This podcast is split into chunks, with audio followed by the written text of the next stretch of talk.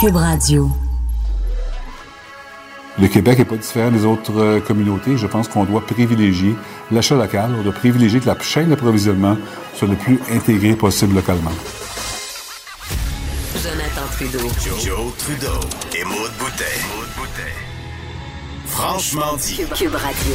Bon vendredi, aujourd'hui on est le 20 mars 2020. Mon nom est Jonathan Trudeau. Bienvenue dans Franchement dit, bienvenue à Cube Radio, en compagnie de Maude Boutet, ma fidèle acolyte. Salut Maude! Salut! Et Mathieu Boulay, est-ce que Mathieu Boulay est là? Est-ce qu'on a branché Mathieu Boulay en Ah, direct ben non, de Colin, Québec, on pensait euh, qu'on a encore oublié. Excusez, Oh, Mathieu. Mathieu! Ah non, mais Mathieu est comme le... le- Il est fidèle au poste, il est là, là, on le sait qu'il est là. Ah, il est là! Ah, il est là, Mathieu, et sa belle voix de valideur. Comment ça va, Mathieu? Ça va super bien. De moins en moins de trafic à Québec. Ouais, hein? Oui, hein? Et, et d'ailleurs, Mathieu, euh, tu nous as envoyé un, un tweet que je me suis euh, empressé, emp- empressé, empressé de partager. Euh, ça vient de Scott Gilmore, qui est euh, un ancien éditeur de la revue McLean, je pense, et qui, euh, qui a publié deux photos. Il dit Voici une photo à gauche du, euh, du, du- du subway, du, voyons, Du métro. Euh, de Londres et à droite une photo ce matin du métro de Toronto. Et il dit clairement il y a une de, ces, de cette ville-là qui fait bien les choses et pas l'autre. Eh, la photo du métro de Toronto, il n'y a pas un chat Mm. dans le wagon, alors que celle du métro de Londres, les gens sont empilés. Je dirais, je, je- je vais m'empresser de dire que j'ai pas la confirmation, hors de tout doute, que c'est vraiment des photos actuelles prises ce matin, là, mais Ouais. tu sais, je veux dire, c'est un- journaliste, euh, bon, euh, c'est un gars Quelqu'un qui... de crédible, qui- C'est ça, c'est quelqu'un de crédible. là. Certains me diront, ben on a déjà vu du monde crédible partager des faussetés. Donc, je, je- je fais la mise en garde, mais si ça est effectivement vrai, les gens de Londres, vous êtes une belle bande de crétins, là. Une belle bande de pas, hein? tweets, là. Hein, oui, ils sont tous ramassés là comme des sardines empilées les uns sur les autres quasiment. Alors que Toronto, il n'y a, personne. Puis par ailleurs, euh, le système de transport en commun à Toronto, euh, c'est bien organisé. là. S'il y a quelque chose Mais- de le fun comme, comme transport en commun à prendre, je trouve, Mhm. dans celui-là que j'ai essayé. Oui, oui, là. j'ai déjà essayé. Montréal comparé à Toronto, comme, tu sais, une auto, j'en aurais pas, là, si j'étais dans ce coin-là. Zéro, Ouais. assurément. Fait que de voir qu'il y a personne, tout le monde a compris. Mais pour Toronto, ça semble euh, crédible parce que Scott Gilmore a relayé les photos de CBC. Ah, qui, eux, sont allés se promener dans les transports en commun ce matin. Aïe, aïe, aïe, aïe. Mais tu sais, de façon générale, je pense que les gens font, euh, font attention. Puis tu vois, j'ai- j'ai ici le sondage. Je sais que Vincent en a parlé avec, euh, avec Richard tantôt. Le sondage léger qui est sorti ce matin. Euh, Il y a euh, Stéphane Gobeil, qui est un des conseillers au cabinet du premier ministre euh, François Legault, qui a, qui a réagi à ce, le- du- au tweet du sondage en disant la méthodologie du sondage léger, puis euh, Stéphane, il connaît ça, là, et c'est lui qui commande les sondages au bureau du premier ministre, il en a fait beaucoup. Il- Il dit la méthodologie est absolument euh, c'est sans reproche. là. La méthodologie est bonne, on croit les résultats. Par contre, ce sondage-là a été fait du 13 au 16 mars. Donc, ça fait quatre jours que le sondage a été euh, s'est achevé auprès de 1500 Canadiens. Bon, puis un sondage, pour ceux qui n'ont pas euh, vu ou entendu, qui dit qu'il y a 41% essentiellement des Québécois qui ne sont pas préoccupés. Alors euh, qu'au Canada, c'est euh, 36% euh, des Canadiens euh, qui ne seraient pas préoccupés. Donc, plus qu'un sur trois, là, dans un cas dans l'autre, un peu plus au Québec, des gens qui se diraient pas préoccupés. Mais en même temps, on est vendredi. Et je pense qu'on a un peu tous fait cet exercice-là avec nos conjoints, conjointes, euh, amis, euh, proches, juste de regarder ce qui a changé dans la dernière semaine dans Ben notre oui. vie. C'est assez incroyable. Là, je me disais, mettons, vendredi, là, on était où vendredi quand ils, ils ont commencé le sondage euh, le 13 mars? Ben, vendredi, il y avait une panique pour le papier de toilette. Ouais. Ben, écoute, Mais les gens étaient partout dans les Costco, les gens étaient dans les transports en commun, les entreprises n'étaient pas fermées. Euh, moi, la veille au soir, mon garçon avait eu sa dernière pratique de hockey où on, puis on se doutait que la saison serait annulée, là, mais tout le monde était là, pratique de hockey le jeudi soir, le Ouais. 12. Là. Finalement, dans le soir, on apprenait que la saison était, était suspendue, ensuite euh, annulée.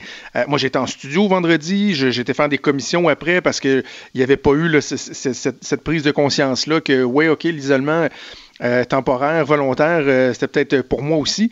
Donc, il y en a des choses qui ont changé Ben juste oui. au cours des quatre derniers jours. Je suis pas mal certain que si on refaisait le même sondage aujourd'hui, les résultats seraient différents. Parce que, vois-tu, c'est le 14 mars qu'on a déclaré l'état d'urgence sanitaire ici au Québec. Euh, puis le 11, ça, c'est le moment où l'OMS a déclaré la pandémie. À partir de là, ça a déboulé. C'est ça. Le 12 mars, as le gouvernement du Québec qui annonce des mesures. Euh, là, on, commence à comprendre qu'il y a quelque chose qui se passe. Puis là, le lendemain, les nouvelles mesures où on nous dit, bon, les écoles vont être fermées deux semaines, les gens commencent à aller dans les épiceries. Euh, il y a comme une, escalade. Puis on jasait de ça avec euh, Frédéric à la mise en onde, puis on se disait, il y a des fois, là, on, on fait juste accumuler plein d'informations, puis là, tu as, comme un moment de lucidité où tu te dis, hey, je suis en, en, train de vivre ça, moi, là. là. Oui. C'est pour de vrai, c'est le vrai, ça? Ah non, c'est le genre de cours où on va pouvoir minutes, dire on était ouais. là. Ouais. On était là. Ben, tu sais, moi, je je sais pas, euh, je sais pas vous autres, mais je, je trouve de façon générale, je le prends assez bien. Tu sais, est-ce que le fait d'avoir la chance d'avoir une tribune ici, là, d'être, oui, je suis pogné dans, dans, le bureau au deuxième étage, mais pendant deux heures par jour, on parle, on pose des questions. Questions qu'on a, là, ben, on a la chance de les poser à des gens, d'avoir des réponses, de réfléchir ensemble. Peut-être que ça aide, peut-être que mm -hmm. ça, ça crée l'effet d'une espèce de soupape.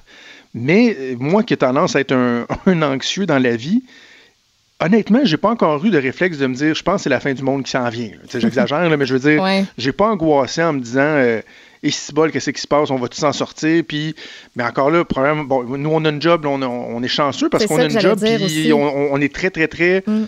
Euh, on, on, est pertinent, on est nécessaire en ce moment. Là, puis on le voit, il y avait des, des, chiffres numériques ce matin à la télé euh, LCN, des chiffres qui, euh, qui, qui, explosent. Même chose pour RDI. sais, les gens ont besoin d'informations. Donc, nous, notre mm -hmm. job, ben, jusqu'à preuve du contraire, est pas mal assuré. Mais il reste que j'ai. Je sais pas, c'est peut-être parce qu'on a des autorités qui sont rassurantes au provincial, mais il reste que de façon générale, je le prends. Euh, relativement bien. Hey, Mathieu, je, je, faisais référence au hockey, la saison euh, qui avait été annulée euh, de Hockey Québec. Tu me, tu me disais qu'il s'est passé quelque chose hier soir avec Hockey Québec? Oui, mettons que le Facebook d'Hockey Québec euh, dérougit pas là, depuis une semaine parce que quand on a annoncé l'annulation de la saison, ça n'a pas été chic, euh, les commentaires de beaucoup de parents.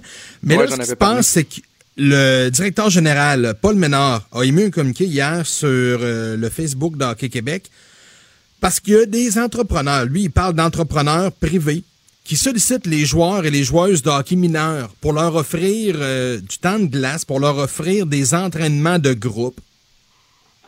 Et il paraît que ça fonctionne. Ben oui. Donc là, Hockey Québec a émis un communiqué disant arrêtez ça.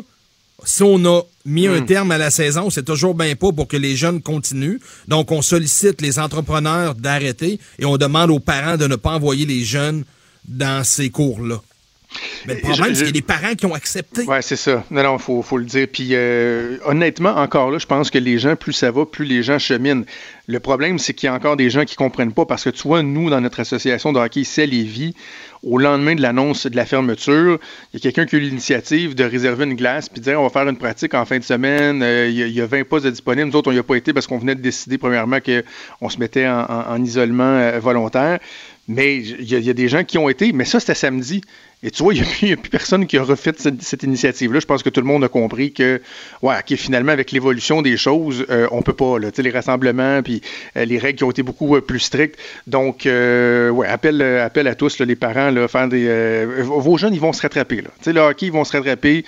Tout le monde, en plus, va avoir été stallé en même temps, là, figé en même temps dans le temps. Tout le monde va reprendre au même point euh, l'année prochaine. Donc, soyez responsables. Responsable. C'est pas le temps de courir après le trouble. Mm. On a un gros, gros show encore pour oui. vous aujourd'hui. Au retour de la pause, on va s'entretenir avec la ministre responsable des années, Marguerite Blais, également avec le chanteur Michel Louvain. Bougez pas, on fait une pause et on revient. Franchement dit. Jonathan Trudeau. Et Maude Boutet.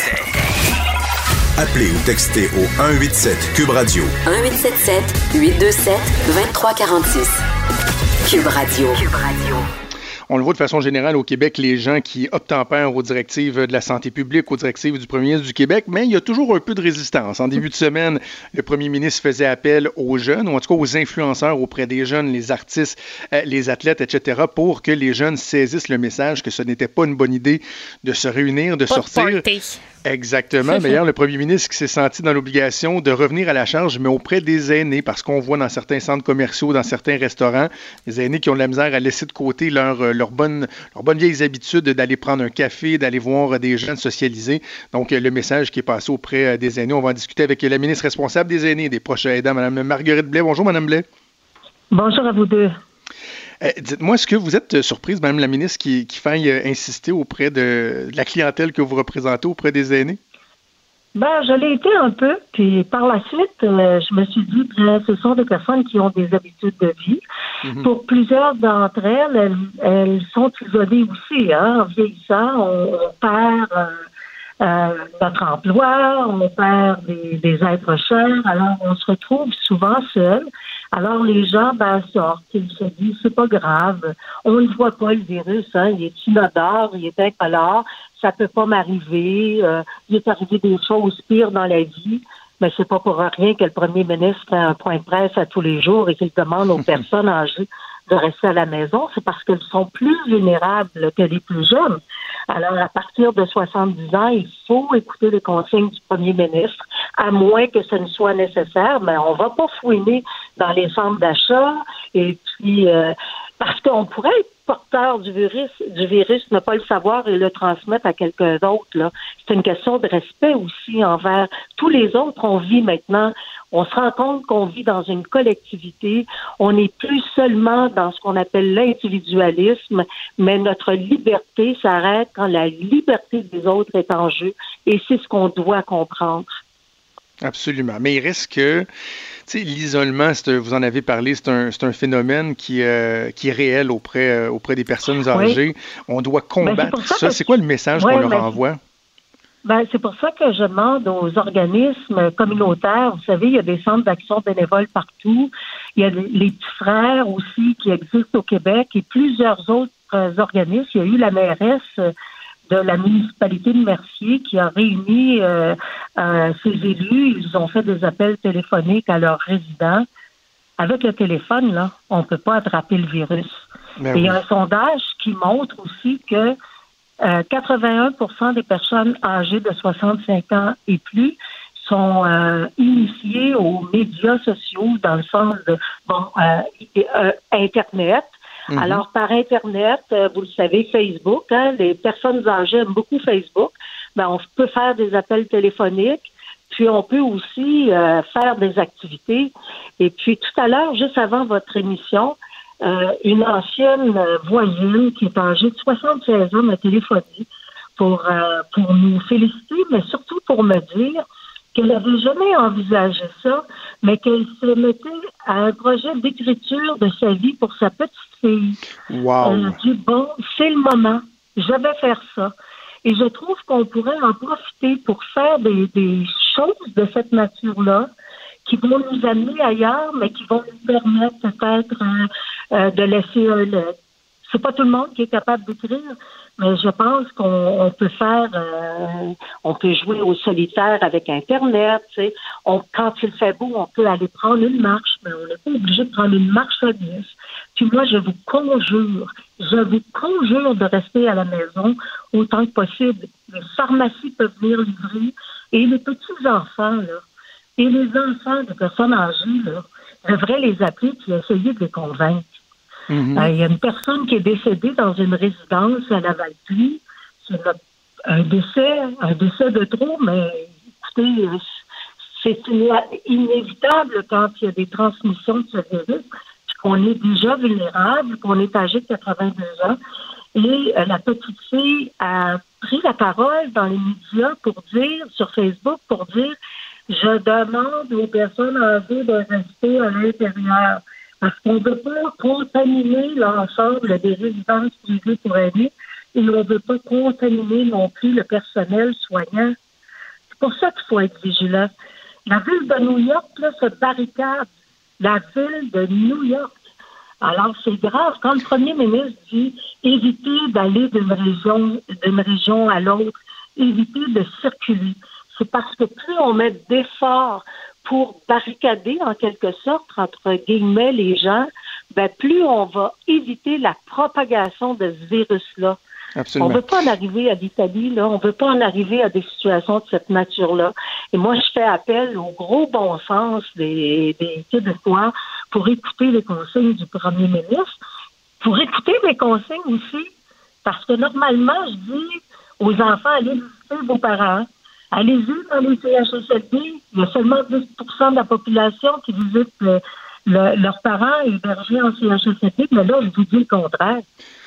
Et, Mme Blais, le, message, le message est d'autant plus important parce que non seulement, bon, ça a bien été euh, euh, dit et redit que les personnes âgées sont plus vulnérables, mais en plus, celles qui restent dans des centres pour personnes âgées, ce sont des milieux de vie où la propagation peut se faire assez rapidement. Il peut y avoir des foyers d'éclosion. Là, je voyais, il y a un premier cas qui a été déclaré dans une résidence euh, pour personnes âgées de, Côte-Saint-Luc. il y a cet aspect-là aussi qu'il faut sensibiliser ben les gens. Mais vous savez, j'ai parlé à Michel Louvain, puis je lui ai demandé, j'ai dit de faire un message parce que ça nous prend aussi des modèles significatifs pour les aînés. On a vu que ça fonctionnait très bien avec les jeunes, là. Quand les jeunes ont commencé, quand les artistes ont commencé à faire des messages, ben là, il y a Béatrice Picard, il y a Michel Louvain. Ben là, il faut que les aînés les écoutent, ces gens-là aussi, là. Alors, c'est parce qu'on vous aime qu'on vous euh, donne des directives crève-cœur. Autrement, on ferait pas ça. Là. On vous aime, on aime les aînés, on est l'une des sociétés les plus vieillissantes au monde. L'une des sociétés les plus vieillissantes. Moi-même, je suis barricadée chez moi, là. Je suis allée faire des courses hier, quelques courses, là, essentielles. Mais à quelque part, je me disais, est-ce que ça a de l'allure que j'aille faire des courses? Mais j'avais besoin de, de pain, j'avais besoin de lait, j'avais besoin de certaines choses. Mais je pense pas, là, pour aller faire des promenades, où il y a des gens dans mes municipalités. Au contraire, je reste chez moi, je donne l'exemple et je veux que les gens fassent la même chose, puis trouver des, des activités euh, créatrices. J'ai même vu que dans une résidence mhm. pour personnes âgées, ils font des activités, mais en plus petits groupes. Euh, ils servent les repas, mais en plus petits groupes. Alors, c'est le temps maintenant d'être solidaires les uns des autres. C'est le temps de trouver de nouvelles avenues. Le monde ne sera plus jamais le même.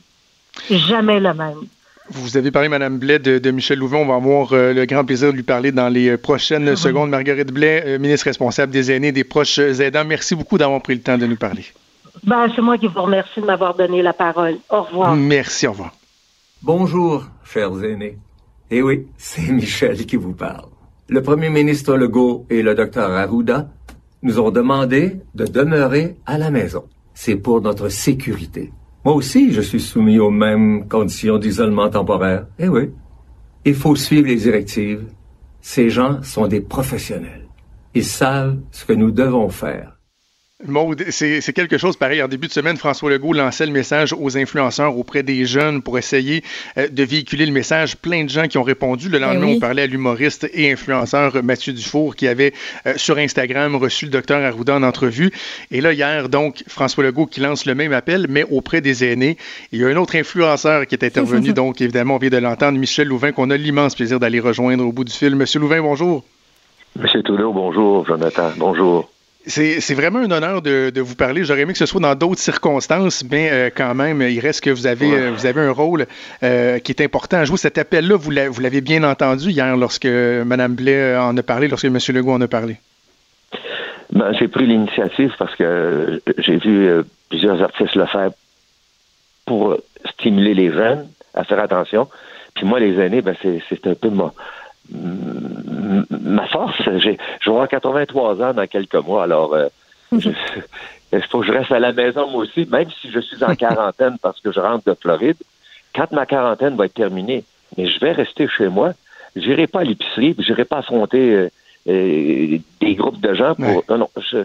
c'est pour ça que Marguerite c'est une amie à moi. Puis quand je lui ai dit que j'avais fait ce, ce, petit comment est-ce qu'on appelle ça là, présentation pour le ce petit vidéo là.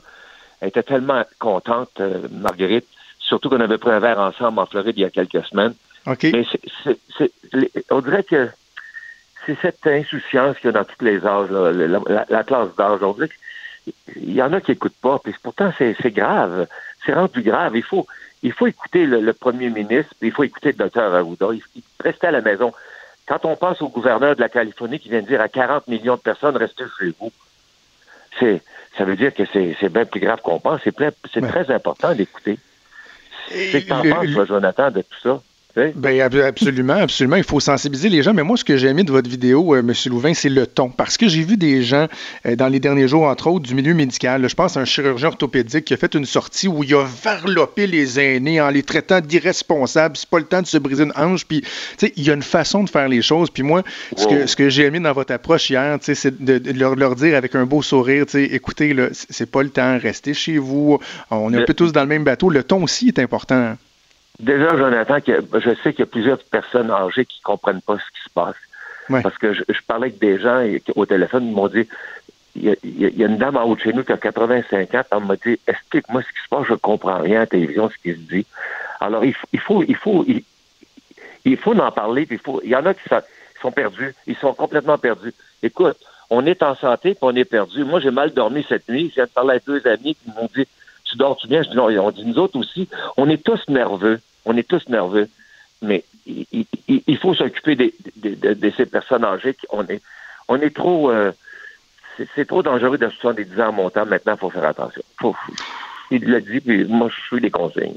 Absolument, absolument. vous, vous, faites bien de, véhiculer le message. Dites-moi, vous, comment vous comment vous passez le temps, là, à part de me parler d'entrevue ou de faire euh, une vidéo destinée aux aînés, comment vous passez le temps en isolement? Ah ben c'est bien long c'est bien plate lâcher le social, puis aller souper chez des amis, puis euh, qu'est-ce que tu veux que je fasse? Là, il pleut. Bon, ben, hier, je suis sorti, je vais prendre une marche. Ils nous disent de rester à la maison. Je ne veux pas dire qu'il faut s'asseoir, s'asseoir et attendre que la journée passe. On peut aller prendre de l'air sur le balcon, on peut aller, on peut aller faire le tour de la rue, mais il faut faire attention à qui on parle. On donne plus de mains, on fait plus de béco, on donne. Maintenant, c'est, on, puis il faut se laver les mains souvent. Mais il faut s'occuper. Moi, j'ai fait du ménage de haut linge, ouvert mon garde-robe, j'ai dit, bon, ben, ça, je mets ça depuis 4 ans, 5 ans, envoie dans un sac. Oh, ça me donne la chance de faire des choses que, que je faisais pas. de tu rire, je me rose plus. Ah non? J'ai pas, besoin de sortir. J'ai les cheveux tout croches, je m'en fous. Je suis en pyjama tous les jours. Jamais, j'ai jamais regardé tant la télévision. Cet après-midi, je vais regarder des vieux films. J'ai le goût de regarder des vieux films. Je vais aller voir si je peux trouver des films de... Écoute, j'ai 83 ans, je peux me permettre de regarder des films qui datent de de 50 ans et plus. Alors, je me dis, tiens, ça va être ma journée de vieux oh, Vous êtes beau. J'adore ça comme message. Il faut s'occuper, mais par contre, je, je, suis, je, je, suis à l'âge où je peux jouer encore avec euh, euh, le FaceTime, l'Internet. Alors, je contacte mes amis en Italie qui sont isolés eux aussi et que c'est très agréable là-bas. Alors, ben on se fait des 3-4 FaceTime, puis mes amis me disent, Michel, ça fait du bien qu'on se voit et qu'on se parle. Il faut trouver moyen de, de, de, de, de, de jaser avec des gens qu'on aime. OK, je vous pose euh, la question parce qu'on a vu euh, plein d'artistes, euh, des musiciens, des humoristes dire hey, nous, on va faire des choses en direct justement sur les médias sociaux avec YouTube et tout ça pour divertir les gens. Est-ce que ça vous a traversé l'esprit, par exemple, de faire un, petit spectacle que les, les, aînés pourraient regarder sur Internet en, en direct, par exemple, ou quitte à le préenregistrer puis que les gens puissent le, consommer par la suite? C'est quelque chose qui, serait possible? Ça vous obligerait à vous raser peut-être? Même semble que ce serait une bonne idée. Écoute, je vais, la vérité, j'y ai pas pensé. J'y ai pas pensé parce qu'en ce moment, Jonathan, euh, tous les spectacles sont annulés, toutes les salles de spectacle sont fermées. Et moi, j'étais, ma tournée commençait le 15 la semaine dernière, et maintenant on est rendu presque à la fin d'avril à remettre les dates. Puis là, on ne sait pas si ceux de mai aussi vont être changés. Alors déjà, c'est déjà un choc. Et je suis toujours en contact avec ma gérante qui me dit, Michel, telle date est changée, ça va aller au mois de ben septembre au lieu du mois de mai. C'est, c'est, j'ai pas pensé. La vérité, j'y ai pas pensé. Il faudrait que je le fasse euh, comme j'ai fait mon, mon, mon, petit vidéo là. Ben la dame en bleu. Euh, moi, je vous jure que ma grand-mère Yolande, là, sur son iPad, là, ça jouerait, puis ça jouerait au moins une fois par jour. Bon, ben, je vais me raser, puis je vais me placer. Michel Louvain, merci beaucoup d'avoir pris le temps de, nous parler et de, de, participer euh, à cet effort-là. Et j'aimais le souhait que lorsque tout ça sera derrière nous, parce qu'à un moment donné, ça va arriver, on va passer à autre chose. La vie va continuer. J'aimerais ça vous recevoir éventuellement en studio, parler de votre vie, parler de votre carrière. C'est fascinant de vous entendre. Et ça me ferait plaisir de rencontrer la belle voix qui est à côté de vous, là. savez-vous quoi? On s'est déjà rencontrés, puis la photo qu'on a prise ensemble, là, ben, ma grand-mère, elle l'a dans son iPad, puis elle la regarde. Ah, ah oui, elle est bien fière de ça. Mais on s'en reverra, moi ça va me faire plaisir.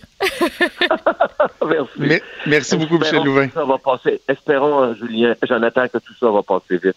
Absolument, il faut merci. Écouter, il faut écouter. Voilà, le message est passé. Merci, faites attention à vous, Monsieur Louvain. Salut. Merci, merci, merci, merci. Quelle belle entrevue, Maud. Fait du bien. Oh. Hey. Fait du... Il est-tu fin? Il est-tu fin, non, Michel pour vrai, Louvain? vraiment. Puis... Je veux juste... Je, je- je note un point, OK? Tu me notes tes impressions après, là. Attends, regarde, on, on, on est vendredi. On essaie de... OK, si je te est disais, qu'est-ce qui m'a le plus frappé dans l'entrevue que je viens de faire avec Michel Louvain? Un élément, un truc qu'il a dit. Est-ce que, tu- est-ce que tu serais capable de mettre le doigt dessus?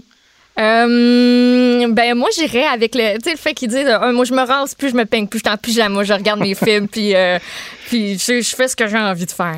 Mais c'était très drôle, mais c'est pas ça qui m'a marqué. Euh, Michel Louvain, qui est une légende vivante, Ouais. Qui euh, a une histoire incroyable, qui euh, n'a peut-être tu aucune idée. Je, je sais pas, Michel Louvain ne doit pas écouter la joute, il me lit peut-être pas dans le journal, il, il m'écoute peut-être pas à Cube Radio. Mais cet homme-là, dans sa deuxième réponse, a fini en me disant Toi, Jonathan, qu'est-ce que t'en penses Oui, c'est vrai. Tu Il y en a beaucoup ça des artistes, des gens importants de même, qui vont se tourner vers la personne qu'ils interviewent et qui vont dire Hey, Mais toi, t'en penses quoi tu sais, Ouais, quel homme euh, sympathique euh, qui, semble s'intéresser aux gens et tout ça. J'ai déjà vu des reportages avec lui. tu sais, Il est tellement gentil. Euh, bref, euh, Michel Puis- Louvain qui, qui participe à l'effort. Puis faire des spectacles, c'est sa raison d'être. C'est sa vie. Il en a fait, il en fait depuis qu'il est tout jeune. Puis là, de mettre ça sur pause, puis te dire que, que, tu sais, lui, il c'est- tellement triste à dire, mais on sait que sa carrière, il y en a beaucoup plus eu qu'il va y en avoir. Mhm. Donc, tu sais, les spectacles qui s'en viennent, là, il devait avoir hâte en maudit. Mais Absolument. son message est parfait. Puis j'ai beaucoup aimé le parallèle aussi que tu as fait de dire ben il faut leur parler comme il faut. Tu sais, c'est Oui. de la même façon qu'on parle aux ados, qu'on a fait aux ados. Pourquoi on vargerait sur nos aînés pour leur dire mais vous n'avez pas de bon sens à rester. Ça marche pas de même. Exact. Donc, bravo à Michel Louvain. Je souligne au passage que euh, on a réussi à le booker en à peu près 4 minutes et quart. Oui. Lorsque hein? Mathieu a appelé euh, sa gérante, puis qu'elle nous a, ben, il était justement en train d'enregistrer la vidéo. Et tout de suite après, on a eu euh, le OK. Parce que je passais le message à certains artistes là, euh, qui sont pas euh, nécessairement faciles d'approche, là, qu'on a essayé d'avoir là, pour parler des jeunes. Puis euh, non, non, ils sont au-dessus de ça. Euh, prenons donc exemple sur euh, Michel Louvain, qui, à son âge vénérable, est accessible euh, et tellement agréable. euh, donc, euh, à côtoyer. Alors voilà, on fait une pause après ce beau moment de radio. On revient. Il est franc et nuancé. Jonathan Trudeau. La politique lui coule dans les veines. Vous écoutez Franchement dit. Et on va parler de la gestion politique de la crise avec mon exceptionnel collègue qui participe au marathon euh, en ondes à LCN et à TVA, Emmanuel Latraverse, que je rejoins au bout du fil. Salut, Emmanuel. Bonjour. Tu tiens le coup, oui, ça va? Oui, c'est nous, on a, barres on a quand même. Non, mais je vais t'avouer, euh, depuis deux jours, là, quand je vois euh, les mises à pied débouler à tous les jours, là, Absolument. il n'y a pas une heure qui passe dans la journée où finalement je, euh, je me dis, mon Dieu, que je suis chanceuse. Exactement. J'en parlais en ouverture euh, d'émission, euh, effectivement. Chanceuse de jouer le rôle que je joue dans cette crise-là, chanceuse d'avoir Ouais. la famille pour m'aider, chanceuse d'avoir des euh, des gens extraordinaires qui gardent ma fille, qui lui font l'école à la maison. euh, fait que, vous savez, non, moi, je vais être la dernière à me plaindre en ce moment. Excellent, excellent. Écoute, je veux qu'on commence en parlant de, de la gestion de Justin Trudeau parce que, bon, euh, certains disent qu'il s'est réveillé quand même cette semaine, un plan costaud de 82 milliards de dollars. Il a commencé euh, à faire des points de presse quotidiens, mais il reste qu'au niveau de la communication politique. J'ai- on- J'aime ton. On, on dirait qu'il l'a pas. je sais pas. Oui, hein, c'était bien senti. On est fatigué un peu quand même. oh là là. Ben, écoute, euh, la communication politique, je pense que, objectivement, le Justin Trudeau qu'on voit maintenant et qui communique maintenant, là, c'est le même Justin Trudeau qu'on a toujours eu, là. Absolument. Je veux dire, le seul problème, c'est qu'il y a une époque où ce, ce style de communication, cette façon de répondre, etc., ça charmait les gens. Et parce que on s'était encadré dans un discours sur ah nous allons changer la société puis on va oser être généreux puis tu sais c'était comme tout enrobé là dans l'espoir le progressisme etc qui sont des super valeurs là. Je remets pas ça en cause mais là les gens ont besoin de d'autres choses et c'est comme si lui il est peut pas changer qui il est en vérité. Et je pense que c'est ce qui euh, c'est une des parties du problème. Moi, je vois aussi une équipe autour de lui qui est plus faible. en Mm. termes euh, en termes de communication, en termes de stratégie, etc. qu'à une autre époque. Mais ce qu'il y a de malheureux là-dedans, c'est que par ailleurs, quand tu vois euh, et c'est le point de presse qui n'est pas diffusé à toutes les heures, parce que là, à un moment donné, on ne pourrait pas passer notre vie à ne diffuser que des points de Mhm. presse intégrales à notre public, mais quand on écoute l'ensemble des points de presse, je te dirais de ces ministres, Christopher Freeland, Patty Aydou, qui est la ministre de la Santé, avec M. Duclos, les autres ministres, ils sont beaucoup plus efficaces. Il y a eu un revirement dans le courant de la semaine, là, où ils sont clairs, ils sont précis, ils sont humains, euh, ils sont honnêtes, candides sur les difficultés auxquelles ils font face, les ajustements à faire, etc., etc. Puis je pense que c'est comme si M. Trudeau est en décalage par rapport au reste de la société. C'est peut-être le fruit de son isolement, Mais de c'est son sûr que ça pas. aussi, mais ça Ouais. fait très mal à son leadership, là. Mais, mais, mais même certains choix qui ont été faits, tu sais, comme euh, la prise de parole euh, en habit, cravate, très euh, solennel devant chez lui, devant la porte, avec les petits sapins en arrière. Puis, déjà, ça, moi, je suis pas certain. Est-ce qu'on aurait pu euh, installer une caméra poulée pour tous les médias dans son bureau en bras de chemise? Qui, Il y a déjà ça, une te- caméra poulée devant sa porte, hein, ça je peux te le dire. Oui, oui, non, je comprends, mais je, je l'aurais fait autrement, moi, en tout cas. Je l'aurais fait autrement. mais moi je pense que je pense que l'idée de la porte c'est bien. En même temps, tu peux pas faire rentrer des gens chez lui, c'est ça le problème, hein? Tu vas Parce que sa caméra. femme a été atteinte, mais je pense que l'erreur première qui a été faite, c'est de ne pas le sortir de là à partir du moment où elle a été placée en, en, en- en isolement. Je vais raconter une petite anecdote. Le président de la Chambre des communes a un appartement au Parlement. OK? Puis même dans le nouveau Parlement qui est beaucoup plus petit, là, il y a un lieu là, qui est comme un appart là, pour les nuits où ça siège. En tout cas, c'est une vieille tradition. On s'entend que le président de la Chambre des communes n'est pas là en ce moment. là. Il n'y a pas besoin d'être là 24 heures par Ben jour. non, là. ça. Alors, pourquoi, moi, je me demande pourquoi on n'a pas sorti M. Trudeau de sa maison? Premièrement, ça aurait été peut-être plus sécuritaire pour sa santé. Puis de deux, surtout, de le rapprocher du centre de l'action, tu sais.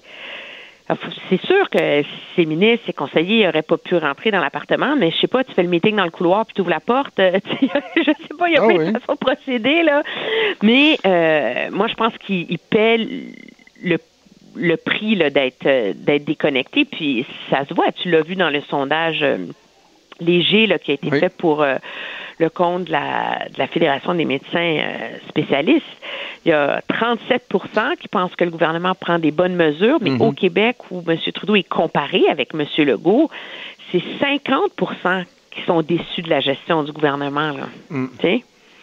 Et, ça m'amène à te parler de, du leadership, euh, parce qu'on a parlé beaucoup de son leadership dans la population, aux yeux des Canadiens, mais son leadership dans son équipe ministérielle. Parce que déjà la- l'an passé, euh, pour des gens, euh, ça semble peut-être très, très, très lointain, mais toute la crise de SNC-Lavalin avait mis en lumière le fait que son leadership était faible, voire en tout cas très ébranlé au sein de ses propres troupes. Ensuite, il y a eu le fait qu'il a livré un gouvernement minoritaire, il y a eu le blocus ferroviaire, il y a les tergiversations qu'on a vues au cours des derniers jours. Puis, on voit qu'il y a- certains clans. Hier, Joël Lightbond, en entrevue, disait à l'émission euh, Moi, j'étais du clan des pressés. Là. Donc, clairement, on voyait qu'il y avait euh, différentes, euh, différentes idées. Est-ce que son leadership, il est fragilisé en ce moment, Justin Trudeau, dans ses propres troupes? Je pense que non, parce que dans les faits, on est vraiment en situation de crise, là, il y a un contexte où c'est pas le temps de faire ça. On s'entend? Euh, c'est pas le temps de se mettre à critiquer le patron, puis etc., etc. Moi, je pense qu'il y a un ressentiment, puis une critique légitime à l'effet que M. Trudeau a mélangé ou a sursimplifié le débat sur la fermeture des frontières. Moi, je peux comprendre l'idée que le gouvernement a dit que fermer les frontières, c'était pas le bon moment la semaine dernière. Le fond du problème, depuis deux semaines et demie au Canada, c'était pas les frontières, c'était les contrôles dans les aéroports. C'était les avis qui étaient donnés. Pourquoi jusqu'à samedi soir, quelqu'un qui rentrait d'Italie, de France et d'Espagne n'était pas forcé de se mettre en quarantaine? Tu sais? Pourquoi les douaniers euh, ne donnaient pas les informations précises? Alors, bon, on ne refera pas ce débat-là, mais en même temps, quand on regarde la rapidité d'exécution en ce moment au sein du gouvernement sur la question de la frontière avec les États-Unis, sur la question de trouver une solution au chemin Roxham, sur une question euh, de s'organiser pour que nos communautés autochtones qui sont hyper vulnérables, ne devienne pas notre ground zero d'épidémie à l'échelle du pays. Euh, tout ça, le, le leadership au sein du gouvernement est là. Donc, à un moment donné, il y a un patron qui donne les bonnes orientations aussi. Là, Mhm. Moi, je pense que c'est un gouvernement qui est retombé sur ses pattes là, cette semaine. Là. Euh, mais, euh, et c'est ce qui fait, donc, et ça, objectivement, au-delà de la joute politique, c'est très important là, pour notre, la sécurité des gens, la sécurité économique. Euh, mais je, mais c'est sûr que l'image de M. Trudeau et la confiance des gens en lui, euh, est ébranlée. Et puis ça, je suis pas certaine que c'est possible de le réparer. Là. Oui, c'est ça. Après, après que la crise euh, soit passée, on verra. Le, temps file, Emmanuel, je veux qu'on parle un peu du, provincial. Écoute, on a tellement parlé euh, du contrôle, du bon contrôle, de la bonne communication de François Legault, le premier ministre, du docteur Arruda, directeur national de la santé publique. Et je ne sais pas si la ministre de la, de la, Santé souffre de la comparaison, mais au cours des derniers jours, je me suis mis à euh, me concentrer un peu sur ses réponses à elle, sur sa capacité à rassurer, euh, à livrer la bonne information euh, quant aux interrogations qu'on a sur, par exemple, le niveau de préparation du système de santé, que ce soit les équipements, les tests, etc. Et j'ai l'impression que Daniel McCann n'est pas aussi en contrôle que, par exemple, François Legault ou le docteur Horacio Arruda. Mais moi, je pense qu'il y a une raison pour laquelle elle n'est pas aussi en contrôle. Hein. Monsieur Legault, lui, est premier ministre. Il donne les grandes orientations. Euh, il communique les idées générales, etc. Madame McCann est prise avec la mise en œuvre de ce problème-là. Et donc, c'est pas parce que tout d'un coup, tu décides de prendre les bonnes décisions pour le réseau de la santé que chacun des fameux CIUS, des directions d'hôpital, des CLSC, c'est que tous les acteurs le mettent en œuvre comme du monde. Et c'est là le problème en ce moment.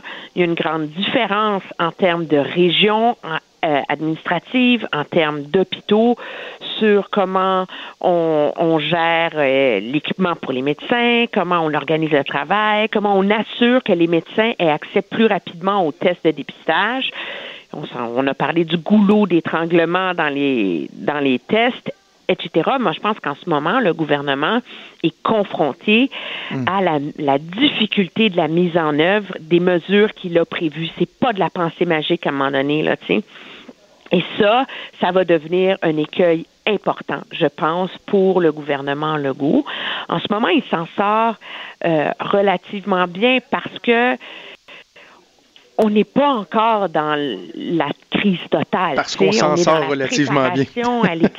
Alors, on gère la population en ce moment. On gère pas les morts, on gère pas exact. les choix, on gère pas le reste. On gère la population, tu sais, de convaincre les gens de rester chez eux, de changer leurs habitudes, etc. Quand on va rentrer dans quand la, la courbe va s'accentuer, le regard va se tourner davantage sur comment le réseau de la santé opère. Mm-hmm. Et là, les questions vont devenir plus difficiles pour le gouvernement. Moi, je pense tant mieux, plus ça prend de temps, plus on marge de manœuvre, là. Mais, euh, mais Mme McCann, il ne s'agit pas qu'elle se fasse en conférence de presse de toute évidence pour que ça, pour que ça se règle. C'est pas normal. Ils ont annoncé lundi euh, ou, ou, mardi qu'on avait mis en ligne huit nouvelles cliniques pour analyser les tests, etc. C'est pas normal que les gens attendent encore cinq jours.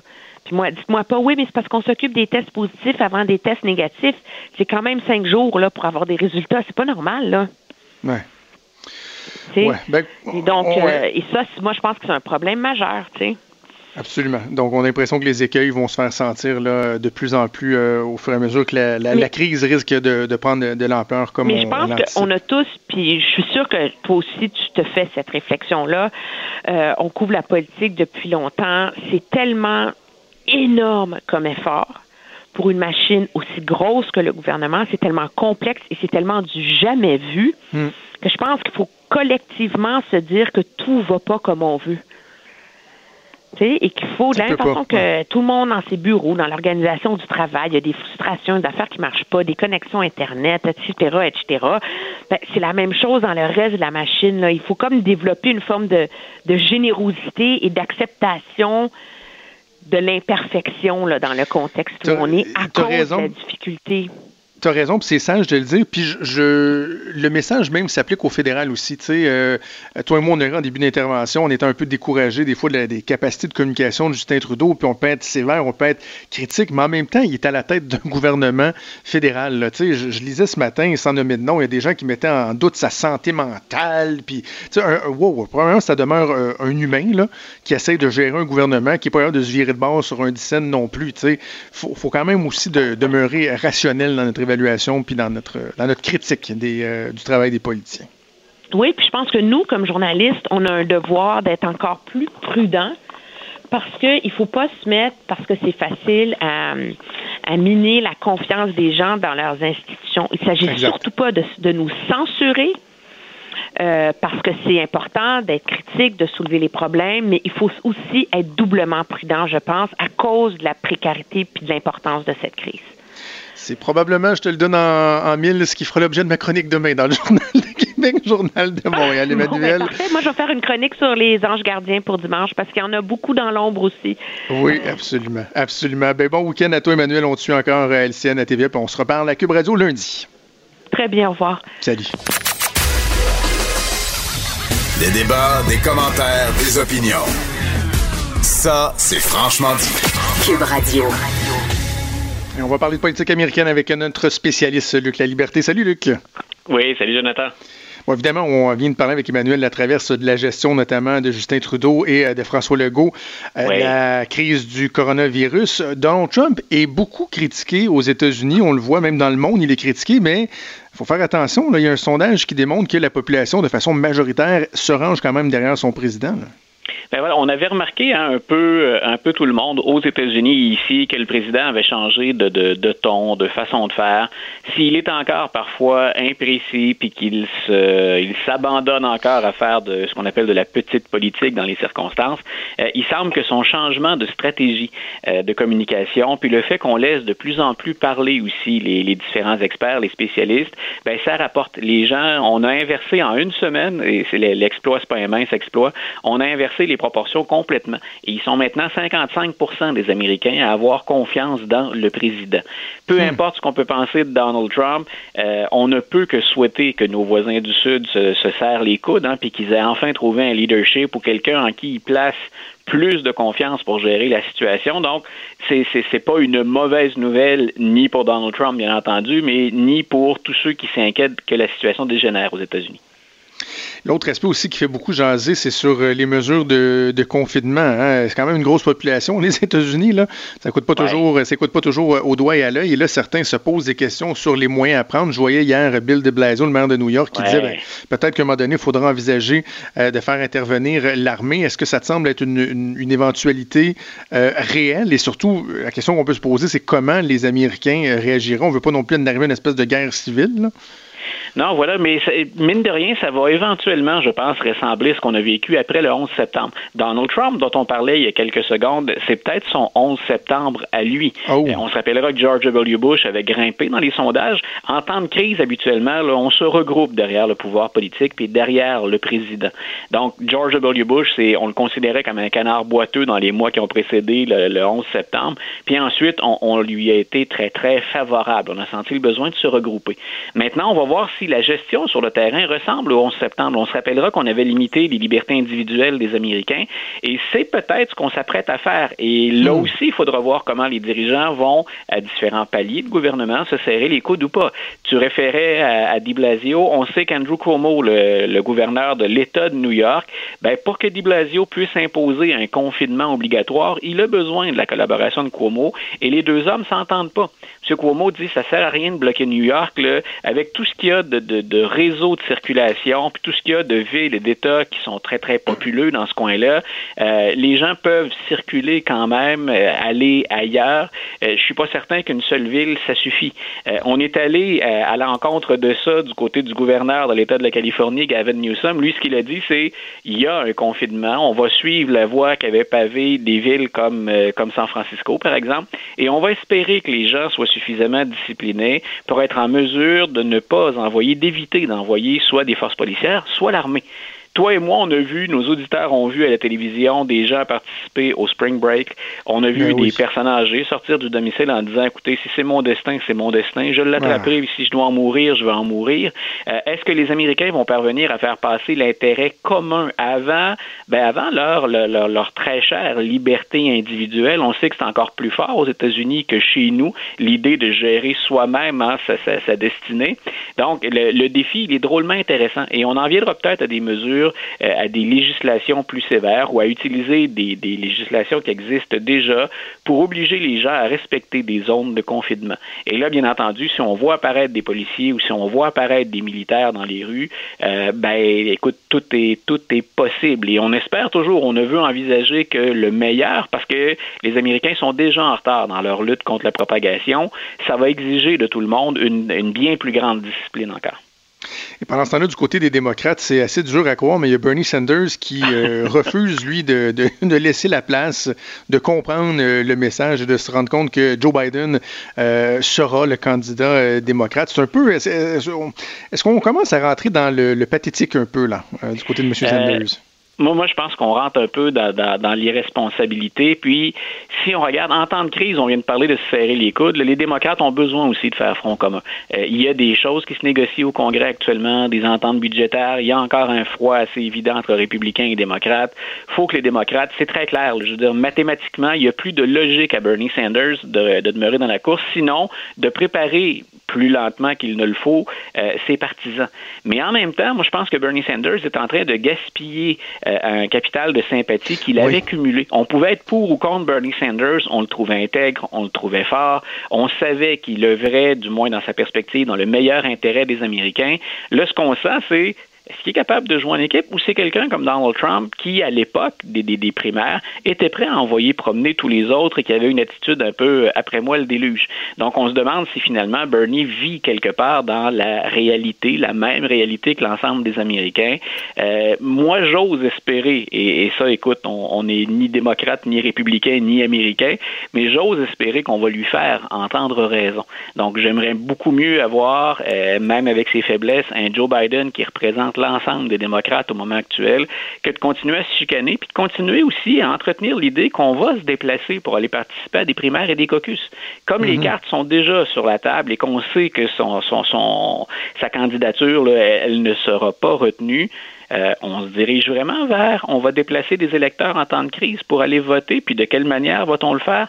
Moi, je pense que pour un tas de raisons, c'est plus que temps que Bernie Sanders se fasse une raison, euh, quitte à l'expliquer, euh, et habituellement, ses partisans le comprennent bien, mais quitte à l'expliquer à ses partisans dans les termes les plus, les plus convaincants possibles. On va suivre ça en espérant qu'il entende raison. Luc, je te souhaite un excellent week-end et on se reparle en début de semaine. Parfait, Jonathan. Bonne fin de semaine à toi aussi.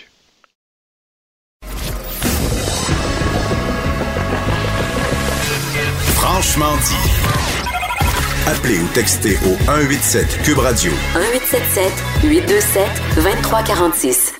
On a parlé beaucoup de la restauration, hein, notamment qui a été affectée par, euh, qui est grandement affectée. On parle de situations catastrophiques partout euh, à travers euh, le Québec. J'ai envie de dire même monde dans le monde. Ben Mais il y a aussi les, les, grandes surfaces, les commerces de grandes surfaces. C'est notamment le, le, cas ici dans la région de Québec et pour l'est du Québec d'ameublement Tanguay, qui est un incontournable ici dans la région de Québec, qui a annoncé la fermeture de toutes ses succursales en milieu de semaine. Et on va en discuter avec le vice-président d'ameublement Tanguay, Jacques Tanguay, qu'on rejoint au bout du fil. Monsieur Tanguay, bonjour. Bonjour. Eh, Comment allez-vous? Ben, en fait, moi, ça va relativement bien, relativement bien. Vous, dans les circonstances, comment ça va? Écoute, euh, on est, euh, on a, euh, on a appris avec les années à gérer des situations et à prendre des décisions. Aujourd'hui, je pense que c'est les, les périodes les plus, les plus importantes au niveau de ces, de cette expérience-là, puis de, des prises de décision. Il faut les prendre rapidement parce que ça bouge excessivement rapidement. Mais on sent présentement quand même qu'il y a beaucoup, beaucoup de leadership au niveau de nos, euh, élus provinciaux au moment où on se parle. Puis euh, ça aide les entrepreneurs, ça aide les, euh, les gens à, à, continuer à prendre des décisions rapides, puis se sentent supportés à l'heure actuelle. Parce que vous dites, bon, on a, on a un bagage, on a de l'expérience, mais il reste qu'une situation comme celle-là, c'est du jamais vu. Puis je suis curieux d'explorer de, avec vous un peu le, processus décisionnel. Comment, comment la décision s'est prise cette semaine de dire, ben, on n'a pas le choix, on ferme nos succursales?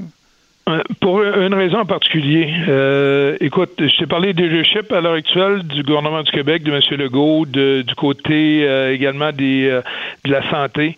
Et ils ont vraiment démontré, puis grâce aux médias également, ils ont vraiment démontré un leadership incroyable depuis le début.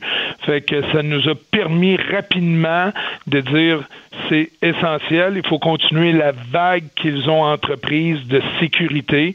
Fait qu'on est des grandes surfaces, on a des clients, les magasins avaient quand même une grande influence, nos, nos employés qui sont extraordinaires continuent à les servir dans la meilleure sécurité possible, mais à un moment donné, tu as une responsabilité sociale, puis c'est ce qui nous a amené à prendre cette décision-là, peut-être plus rapidement que d'autres, mais très rapidement. Puis je pense que tous les autres vont suivre par la suite. Maintenant, on a mis en œuvre aujourd'hui, parce que dans notre domaine particulier, nous autres, on est, sans dire qu'on est un bien essentiel, euh, on peut plus s'en passer. On peut pas se passer dans une période où on, on garde les, les, familles à la maison, on peut pas se passer de frigidaire, on peut pas se passer de laveuse sécheuse, il y a des télévisions, des appareils électroniques, il y a bien des choses qu'on peut pas se passer. Fait qu'on est capable de servir tout le monde, encore une fois, grâce à des employés merveilleux, surtout nos livreurs, qui font un job qui est souvent excessivement ingrate parce qu'ils ont un contact euh, particulier, ils vont dans les foyers. Par contre, on ben a mis avec eux toutes les mesures de sécurité possibles, mais c'est pratiquement essentiel. Là. Tu peux pas aujourd'hui te, priver de ton frigidaire si ton frigidaire manque. Tu peux pas te priver quand tu as trois enfants à maison d'une laveuse sécheuse pour ben les semaines qui vont suivre. Là.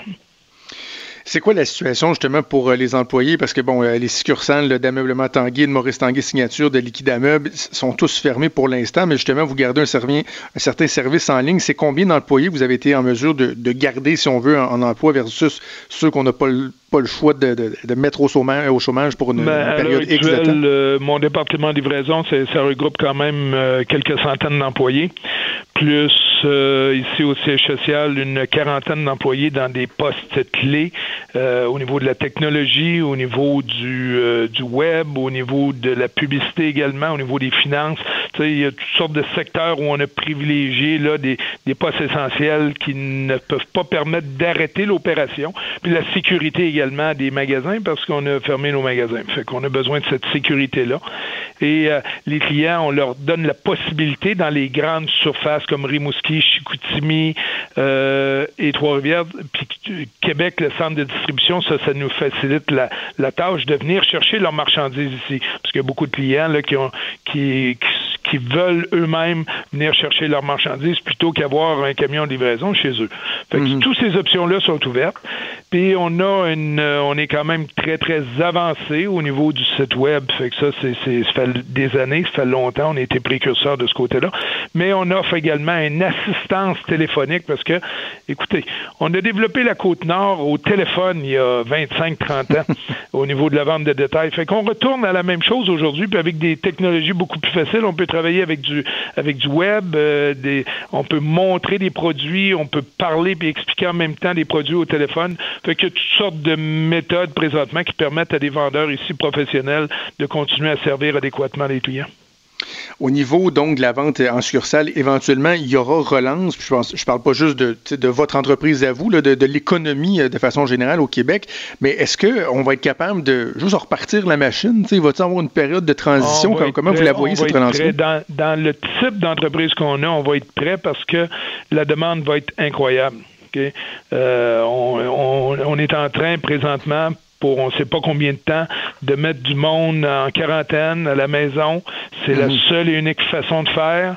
Et puis on le répète continuellement, mais quand on va avoir la possibilité de ressortir, quand on va avoir la possibilité de revivre une vie normale, je peux dire que ça va euh, les, les gens vont vont aller euh, consommer quand même beaucoup. En termes de restauration, ça va être très, très, très fort.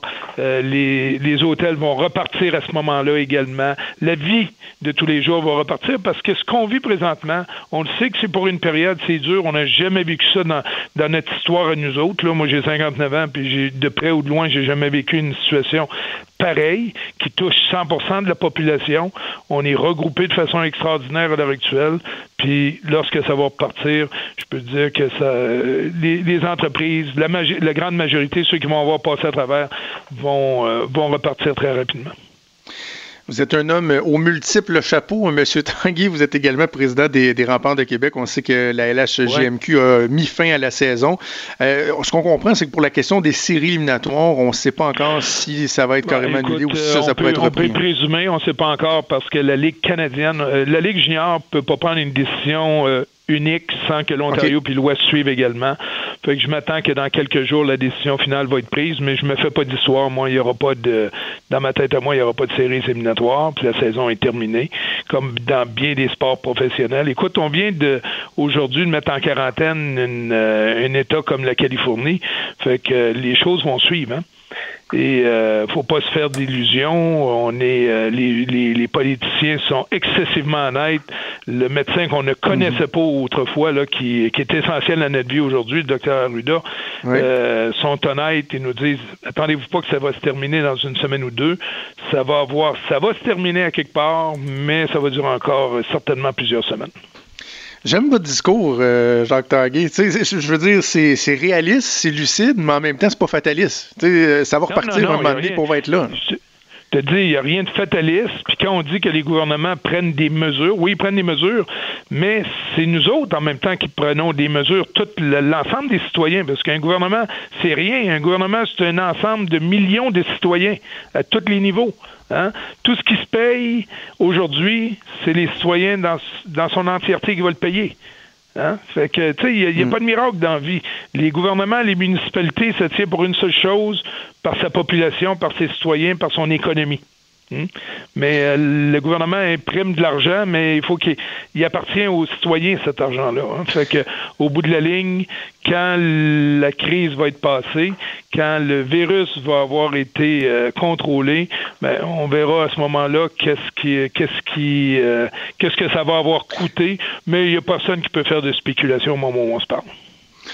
Puis acheter québécois, hein, je pense que ça va être important plus que jamais. Ça aussi, il faut passer le message. définitivement, d'acheter chez des entreprises québécoises, puis d'acheter également une deuxième chose, ce qu'on ce qu'on fabrique. Parce que honnêtement, dans, dans, beaucoup de commerces de détail, les produits vendus sont pas nécessairement des, des produits québécois, mais c'est ces commerces-là qui font vivre des employés, qui font travailler du monde. Fait que ça, c'est important, que ce soit au niveau du, de la dépense dans le commerce comme tel ou du type de produits également qu'on peut acheter. Quand on est capable d'acheter un meuble québécois, on achète le meuble québécois. Si on est capable d'acheter des produits électroniques québécois, il n'y en existe pas. Des produits électroménagers québécois, il n'y en existe pas. Mais acheter dans un commerce québécois, un commerce de détail québécois, je pense que c'est essentiel dans ces périodes-là. Ben, Jacques Tanguay, on va suivre ça de près. On va attendre la relance. Merci beaucoup pour euh, votre franc-parler. Merci de votre disponibilité, Jacques Tanguay, vice-président d'Ameublement Tanguay, également président des rapports de Québec. Merci, c'est toujours un plaisir. C'est moi qui vous remercie. Vous écoutez Franchement dit. Euh, je suis en train de lire une nouvelle de, dernière heure. Je ne sais pas si tu as vu mhm. ça passer. Le gouvernement qui suspend jusqu'à nouvel ordre euh, toutes les visites de parents ou de mhm. grands-parents des enfants de la DPJ ou en famille d'accueil. Exactement. Pas vraiment le choix, hein? Ben, on se posait la question dans les derniers jours. C'est revenu à plusieurs reprises. Qu'est-ce qu'on fait avec ça? À un moment donné, il faut statuer. Ça a été, euh, ça a été la réponse. OK, je rappelle qu'on. Euh, ben, en fait, je le souligne. Je ne sais pas si je l'avais dit, mais on est en attente du point de presse. Ah ben, ah ben, euh, de descend les escaliers. Est-tu? Ah, ouais, il est devant le micro, mais tabarnouche, 11h15 pile. Allons-y, Premier ministre du Canada, Justin Trudeau. À vous la parole, M. Trudeau. L'heure pile aujourd'hui, 11h15. On va écouter le premier ministre du Canada. Je veux dire quelques mots à propos des voyages et des déplacements. Nous sommes en discussion avec les compagnies aériennes canadiennes pour aider les Canadiens à rentrer chez eux. Nous aurons plus de détails à annoncer, mais je peux vous dire que le premier vol partira du Maroc en fin de semaine. Comme je l'ai annoncé mercredi, le Canada et les États-Unis ont conclu une entente pour interdire les déplacements non essentiels, particulièrement le tourisme. Le commerce et les échanges vont continuer. Cette mesure entrera en vigueur, vigueur, à minuit ce soir. Le ministre Blair donnera plus de détails plus tard aujourd'hui. De plus, le Canada et les États-Unis annoncent une entente mutuelle selon laquelle nous allons maintenant renvoyer les migrants irréguliers qui tentent de traverser la frontière. Nous sommes en discussion avec les entreprises euh, aériennes canadiennes pour aider les Canadiens à revenir à la maison. Nous aurons plus de détails à vous partager éventuellement, mais le premier vol permettra à des Canadiens du Maroc ce week-end de revenir au pays. Comme je l'ai annoncé euh, euh, ce mercredi, le Canada et les États-Unis se sont engagés à fermer la frontière aux touristes qui souhaiteraient passer par la frontière. Et à partir de minuit ce soir, euh, le blocage de la frontière entrera en vigueur. Le ministre Blair donnera davantage de détails au cours des prochaines heures. Aujourd'hui, euh, le Canada et les États-Unis euh, ont conclu une entente réciproque où les migrants qui traversent la frontière de façon irrégulière devront rebrousser chemin. C'est tout le pays qui s'est mobilisé pour ralentir la propagation de la COVID-19. Des médecins et des infirmières à la retraite vont prêter main forte à l'hôpital. Les techniciens qui administrent les tests de dépistage et les chercheurs qui tentent de trouver un vaccin font des heures toujours plus longues. Et surtout, les gens suivent les recommandations émises par nos agences de santé publique. On se lave les mains régulièrement. On travaille de la maison et on limite au maximum les déplacements pour protéger notre santé et celle des autres. Mais c'est pas seulement les individus qui cherchent à aider leur communauté, les entreprises aussi font leur part. Je pense par exemple aux épiceries qui ouvrent une heure plus tôt pour servir les gens les plus vulnérables, ou encore les entreprises manufacturières qui nous demandent si elles peuvent nous aider. Juste la semaine dernière, plusieurs compagnies à travers le pays ont contacté notre gouvernement pour offrir leur aide. Je tiens à les remercier pour leur solidarité et leur générosité. This week, cette semaine, plusieurs entreprises euh, ont mis la main à la pâte et nous ont demandé euh, qu'est-ce qu'elles peuvent faire. Alors aujourd'hui, nous annonçons une nouvelle stratégie pour faciliter le travail euh, des entreprises qui souhaiteraient nous aider. Nous lançons un plan canadien pour mobiliser les industries afin de combattre la COVID-19, afin de s'assurer que nous puissions produire ici au Canada les choses dont on a besoin. Des entreprises qui fabriquent déjà des ventilateurs, des euh, gels savons pourront donc augmenter la production et nous allons soutenir les entreprises qui souhaiteraient convertir leur euh, usine afin de contribuer au combat. Par exemple, les manufacturiers de pièces de voitures nous ont contactés pour nous demander comment peuvent-ils aider. Nos professionnels de la santé ont besoin de soutien, alors notre gouvernement va aider ces entreprises à convertir leur production de pièces de voiture en équipement médical. Nous euh, souhaitons également contacter différentes entreprises comme euh, Medicom. Le ministre Baines aura davantage à dire là-dessus un peu plus tard aujourd'hui. Notre gouvernement crée aussi euh, de nouveaux outils pour que des entreprises développent des produits, des outils que les Canadiens ont besoin pour combattre la COVID-19. Nous allons aider financièrement ces entreprises euh, à produire du matériel le plus rapidement possible. Le Canada héberge ici parmi les meilleurs innovateurs au monde et cela nous aidera à traverser les défis qui se présentent. On lance le plan de mobilisation de l'industrie contre la COVID-19 pour qu'on puisse produire rapidement ici au Canada les articles dont on a besoin. Grâce à ce plan, les entreprises qui fabriquent déjà des masques, des respirateurs et du désinfectant pour les mains vont pouvoir augmenter considérablement leur capacité de production. On va aussi soutenir ceux qui doivent s'acheter de l'équipement pour permettre à leurs usines de fabriquer les articles en demande. Par exemple, l'Association des fabricants de pièces d'automobile nous a demandé comment elle pouvait contribuer. Eh bien, nos professionnels de la santé ont vraiment besoin de notre soutien. Donc, notre gouvernement va aider ces compagnies à fabriquer de l'équipement médical au lieu de pièces d'auto. On est aussi en train de conclure des accords avec plusieurs autres entreprises, dont Thornhill Medical, Medicom et Spartan Bioscience. Les ministres Baines et Anand en auront plus à dire sur le sujet plus tard aujourd'hui. Notre gouvernement va aussi mettre en place des nouveaux processus d'appel d'offres innovateurs pour permettre à un plus grand nombre d'entreprises de développer des solutions et des produits dont les Canadiens ont besoin à cause de la COVID-19. On va mettre rapidement en place ce nouveau processus pour que les entreprises puissent se mettre au travail aussitôt que possible. Les innovateurs canadiens sont parmi les meilleurs au monde et avec cette nouvelle stratégie, on met en pratique leur savoir-faire et leur talent pour nous aider à passer à travers cette période difficile ensemble. Au cours de la dernière semaine, Service Canada et plusieurs agences gouvernementales ont reçu un nombre d'appels historiques de Canadiens qui ont des soucis. Nous avons reçu plus de 500 000 demandes euh, comparativement à 27 000 euh, demande à la même date l'an dernier. Je sais que les Canadiens souhaitent des réponses le plus rapidement possible et notre gouvernement travaille rapidement. Il s'agit évidemment d'une situation sans précédent qui met de la pression sur notre système, mais nous travaillons. Des milliers de fonctionnaires travaillent euh, jour après jour pour vous aider. Je sais que la dernière semaine a été très difficile pour plusieurs Canadiens. Travailler de la maison avec les enfants qui courent un peu partout, ne pas voir euh, ses parents, ne pas avoir de contact avec ses amis. Mais c'est dans ces moments difficiles que nous voyons aussi euh, ce qui nous rassemble. il s'agit là d'une preuve que les Canadiens sont généreux, gentils, empathiques, et cela devrait nous donner tous de l'espoir.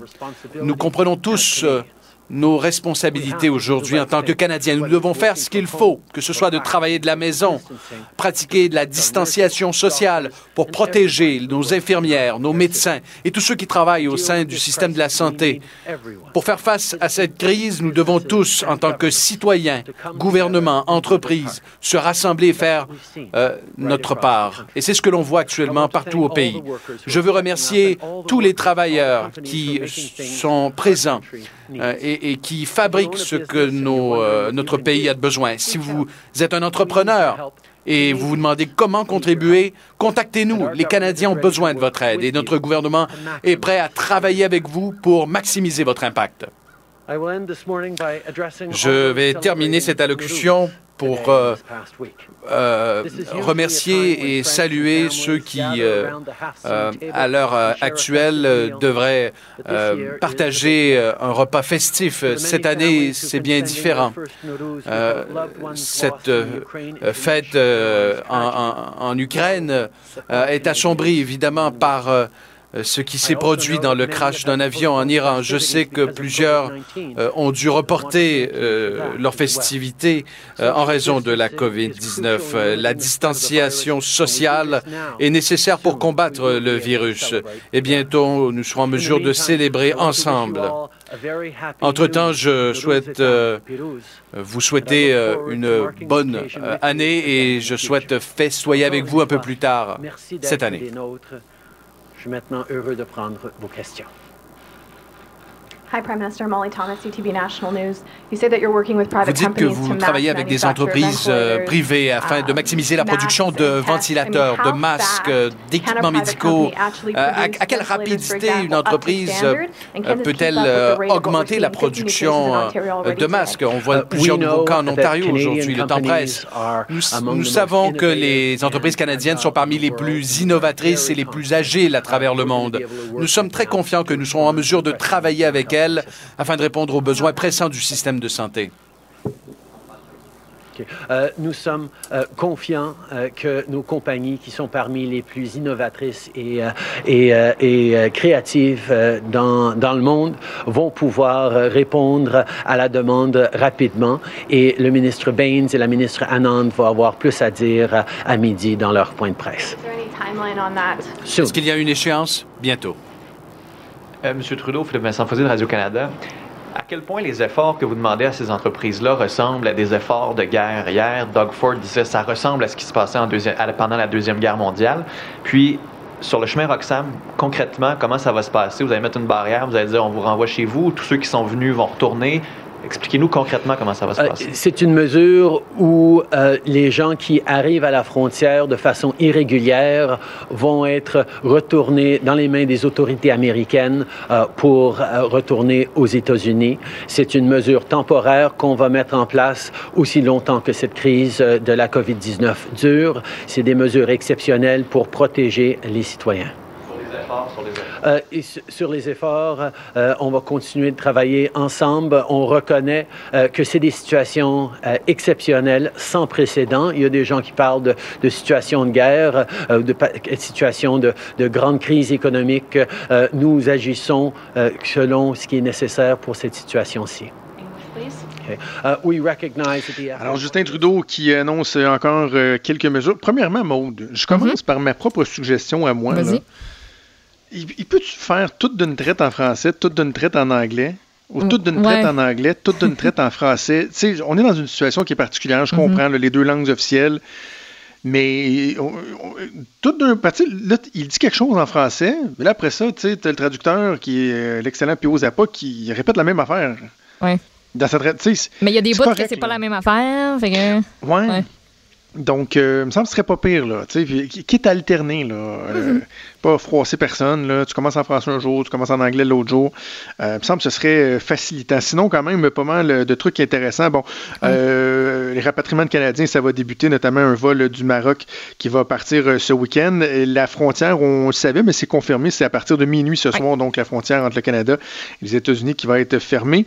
Une annonce que euh, Justin Trudeau a faite très, très, très rapidement. Il l'a juste comme glissé comme ça parce qu'on sait que ça ne doit pas y faire vraiment plaisir, mais les migrants irréguliers, on pense au chemin Roxham, il y a eu entente entre le Canada et les États-Unis, donc c'est pas une décision unilatérale. Il y a entente entre les deux pays pour désormais exiger que les gens rebroussent chemin. Donc hier, on avait parlé de quarantaine et qui serait mis en isolement, puis bon, même ça évolue au cours de la journée, finalement, nouveau développement, les migrants illégaux qui seront carrément retournés aux États-Unis et euh, le contraire aussi s'applique évidemment euh, dans le cas de certains qui voudraient partir du Canada pour aller aux États-Unis. D'après moi, c'est assez tranquille. Oui, ça se D'après pourrait. moi, c'est euh, assez tranquille. Et l'autre élément qui, euh, je trouve, est le plus important, là, c'est euh, le plan de mobilisation des industries. C'est un truc qu'on avait évoqué, toi et moi, euh, ensemble. Comment on peut faire en sorte que des industries qui font pas nécessairement ce dont on a besoin en ce moment, des masques, des respirateurs, euh, Mhm. des gels antiseptiques, les savons, etc., mais qui pourraient adapter leur production pour participer à l'effort. Et, et comme euh, les journalistes le disaient, là, on parle pratiquement d'efforts de guerre là, dans, dans, dans, euh, dans ce qui est envisagé. Et euh, donc, il y a un plan qui est annoncé par Justin Trudeau pour soutenir les industries et aussi pour aider les compagnies qui font déjà ces, euh, ces produits-là à augmenter la cadence, en faire euh, davantage. Donc, euh, donner l'exemple de, d'industries euh, automobiles qui, eux, elles-mêmes ont posé la question de savoir ben, comment on peut aider à, à en faire. donc, écoute, c'est, c'est une, une bonne nouvelle. Ça, Ben c'est une oui. bonne nouvelle. Je pense que ça va avoir un, un bon impact. On parlait entre autres de ceux qui fabriquent des pièces, des pièces d'auto pour, euh, pour ce qui est de, de modifier euh, leur. euh, de se convertir puis faire, par exemple, des pièces pour des respirateurs, ce dont on va avoir besoin. Ben oui. Tu sais, des Ben oui. entreprises qui sont dans le textile aussi. Là, moi, j'en avais une sur mon Facebook qui a publié cette semaine pour dire hey, nous autres, si on se convertit, on peut faire X nombre de masques. Là. Fait que si vous avez besoin, dites-nous-les. On est là. Écoute, faut que je te raconte l'anecdote. Ma blonde va tellement rire de moi parce qu'au début de la semaine, un moment donné, on avait cette discussion-là, puis elle, elle disait ça, tu sais. Euh, ben, je pense que c'est- elle qui m'avait montré l'article qui, Mhm. disait qu'en France, ça se faisait. Puis elle a dit, ouais, mais on pourrait faire ça. Je vois, mais c'est pas toutes les compagnies qui peuvent faire ça. Là, t'as la compagnie de parfum qui fait du purel, OK. Tu sais, je- mais là, je dis en joke, tu peux pas demander à une compagnie de char de faire des masques. Tu sais, le gars, il va dire, mettons, moi, ma machine, elle fait des volants de char. Ouais, mais peux-tu faire des masques? Non, elle fait des volants de char. Ouais, mais tu peux pas faire un masque. Non, je fais des volants de char, c'est bon. On a niaisé avec Ouais. ça, on a déconné. Ben, puis là, c'est un peu ça qui est en train de, de se passer. Ben, ouais. Ça se peut que le gars, il paye sur le piton pour faire un volant de char, puis finalement, ça va être un masque ou un respirateur euh, qu'il va faire. Genre, on demain. Donc, euh, voilà. Écoute, euh, plusieurs euh, bons points, des bonnes annonces là, de, de Justin Trudeau, mais- Mhm. mais encore là, c'est la façon de faire. Il est hésitant. Plat. Ah, hey, tu Puis sais, quand tu on- compares avec Legault, là, qui était assis les deux coudes, là, puis qui parle aux Québécois. Ouais, puis des fois, il y a ses- sa petite chemise avec le polo par-dessus. Tu sais, ça, Ouais, ouais. c'est quand le- le même week-end. cool. Ouais, c'est ça. Le Puis, week-end.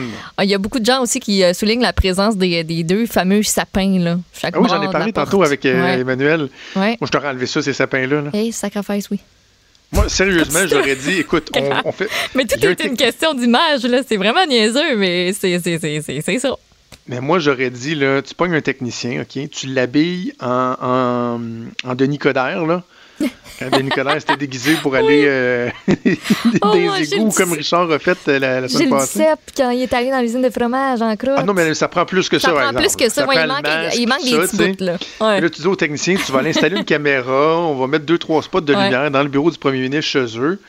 Puis, euh, on va contrôler la caméra à distance. C'est comme d'autres dans le studio à Cube à Montréal, c'est ça qu'on a. Là, quand Benoît ou euh, Richard ou Geneviève Mm-hmm. Sont à LCN, c'est une petite manette. puis C'est contrôlé. Regarde, va installer ça. Là, puis le premier ministre, mets-toi en bras de chemise là, à côté de ton téléphone, puis parle-nous plutôt que de. Que c'est des petits bosquets de Noël qui est à côté de lui. là. J'avoue que ça, ça, ça ferait plus sympathique euh, dans son bureau chez eux. Tu sais, un peu la photo qui a été, euh, qui a été publiée, je pense, le jour 1 de sa quarantaine, là, de son isolement volontaire. Oui, Euh, Ben ça, ça, fais- ça faisait comme... Puis en plus, c'était sa fille qui avait pris la photo, puis tout ça. Fait que... Voilà, voilà. Alors, c'était le résumé de ce que Justin Trudeau a annoncé. On va faire une pause et on revient. Bougez pas. Franchement dit. Jonathan Trudeau. Et Maude Boutet. Appelez ou textez au 187 Cube Radio 1877 827 2346. Cube Radio. Cube Radio. Le risque de contracter le virus. COVID-19. Vincent Dessureau qui est en studio à Montréal avec nous. Salut Vincent. Salut. Euh, quelques sujets abordés avec toi. Tout d'abord, on parle beaucoup de combien ça va coûter cette crise-là euh, du coronavirus et principalement quand on parle aux États-Unis, on pense aux États-Unis. Je pense qu'on a de la misère à, à- à s'imaginer ce que ça peut représenter comme coût carrément. Ouais, et veut veut pas, c'est une question euh, une des plus importantes. Dès qu'on parle des États-Unis, là, ça va de soi de se dire, OK, mais euh, est-ce que les Américains vont empêcher de se faire soigner parce que dans certains cas, ils n'ont pas d'assurance ou même avec des assurances, ça peut coûter cher dans certains cas? Et je m'intéresse souvent à certains médias comme le, le- le- le Time, le très connu, Time Magazine, fait toujours un palmarès de ses articles les plus populaires. Et c'est intéressant de voir là un peu qu'est-ce qui intéresse les, les lecteurs du Time. Et l'article numéro un euh, aujourd'hui qui a été publié dans les dernières heures, c'est l'histoire d'une dame qui euh, ventile les coûts euh, de son traitement contre la COVID-19 parce qu'elle a été une des premières américaines à être infectée. C'était au mois de février. Et elle s'appelle Dani Askinen. Et Bon, elle a eu des euh, douleurs à la poitrine euh, au- bon, quelque part en février. S'est rendue voir son oncologue parce qu'elle combat un lymphome, là, donc un type de cancer.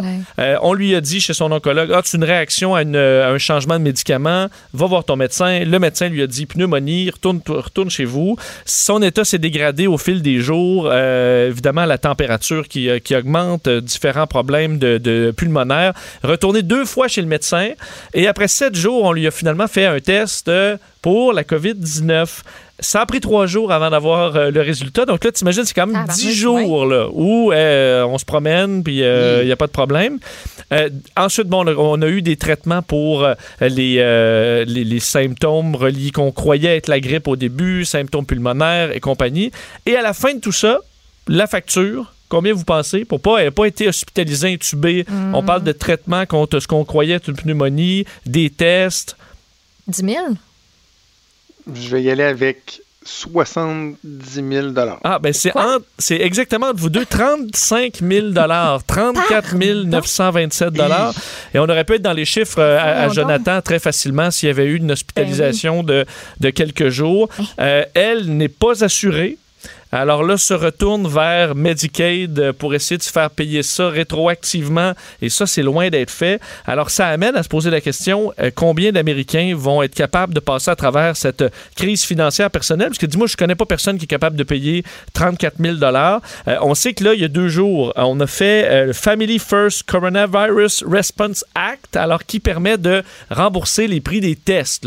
Alors ça, c'est couvert. Le test, il n'y a pas de problème. Sais-tu, ça coûte combien juste le test? C'est très variable. Ça va dépendamment. C'est très dur de trouver. euh, parce que, tout- tout- évidemment, c'est privé. euh, Ouais. ça- alors, ça allait entre le 200 et presque 4000 dépendamment où on se trouvait aux États-Unis.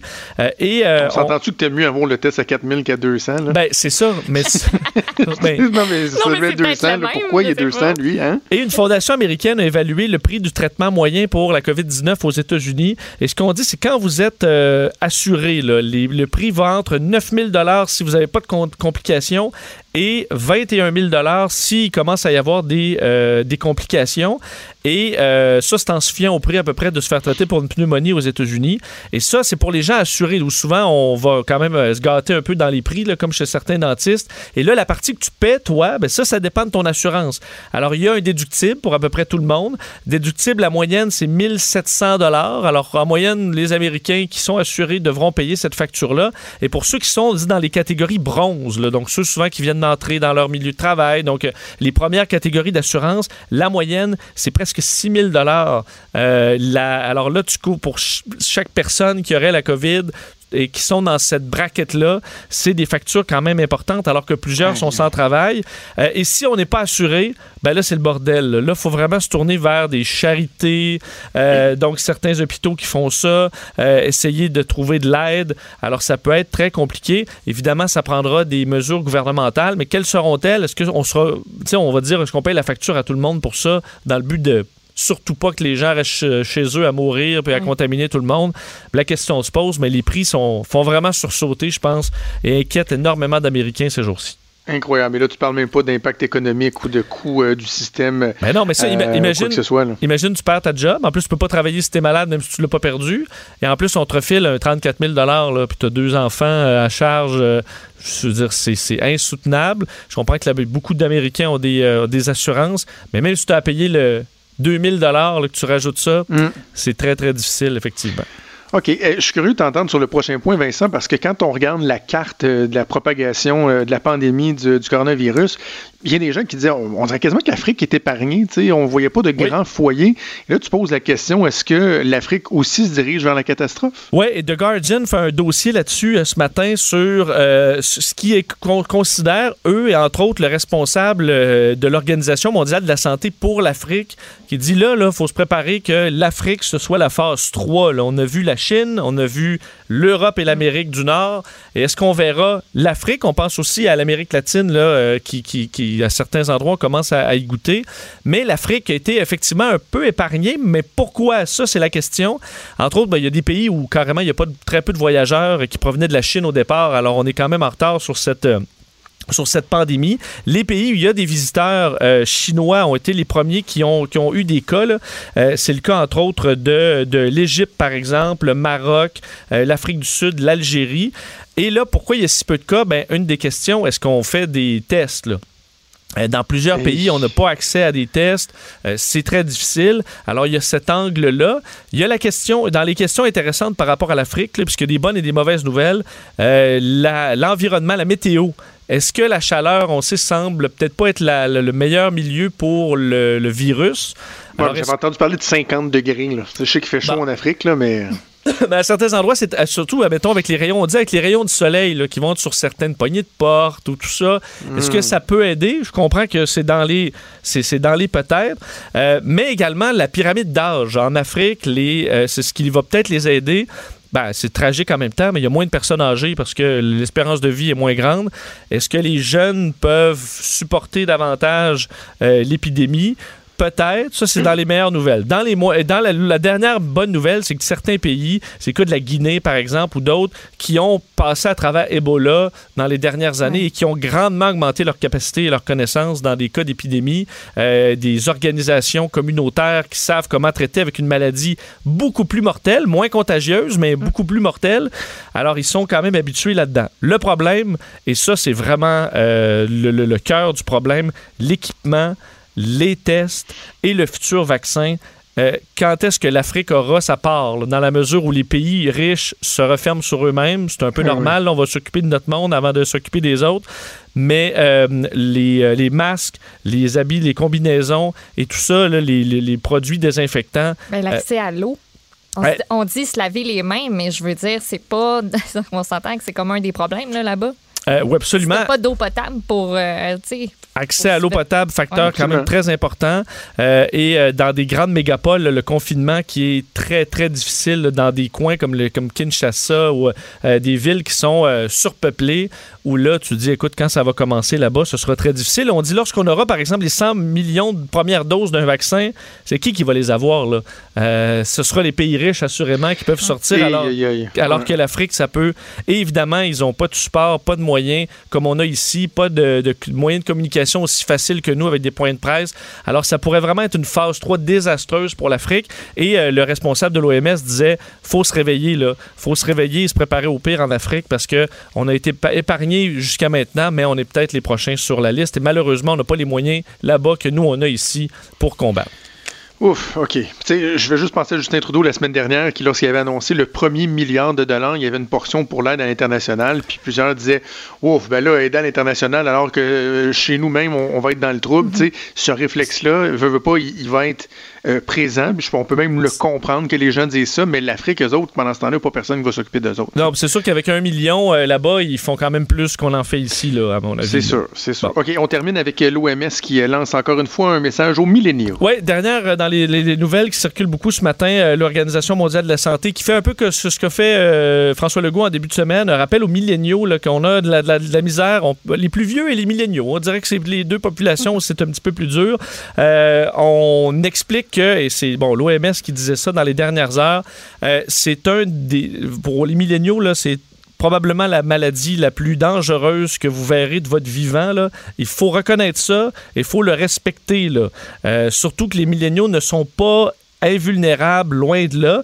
D'ailleurs, il y a plusieurs questions. Il ne faut pas sous-estimer jamais un nouveau virus parce qu'entre autres, la CDC américaine, le Centre pour le contrôle des préventions des maladies, euh, dit que 38 des, des patients américains sont en bas de 55 ans. Alors, il y a quand même une partie là, euh, euh, et ça, c'est ceux qui sont hospitalisés. Là. Donc, 38 c'est pas vrai que c'est pas 2 et euh, entre autres en Italie, là, où vraiment c'est le bordel, ceux qui sont euh, en soins intensifs, dans les 20, 30, 40 ans, c'est autour de 10% Alors c'est des gens qui n'ont pas de problème de santé préalable et tout ça.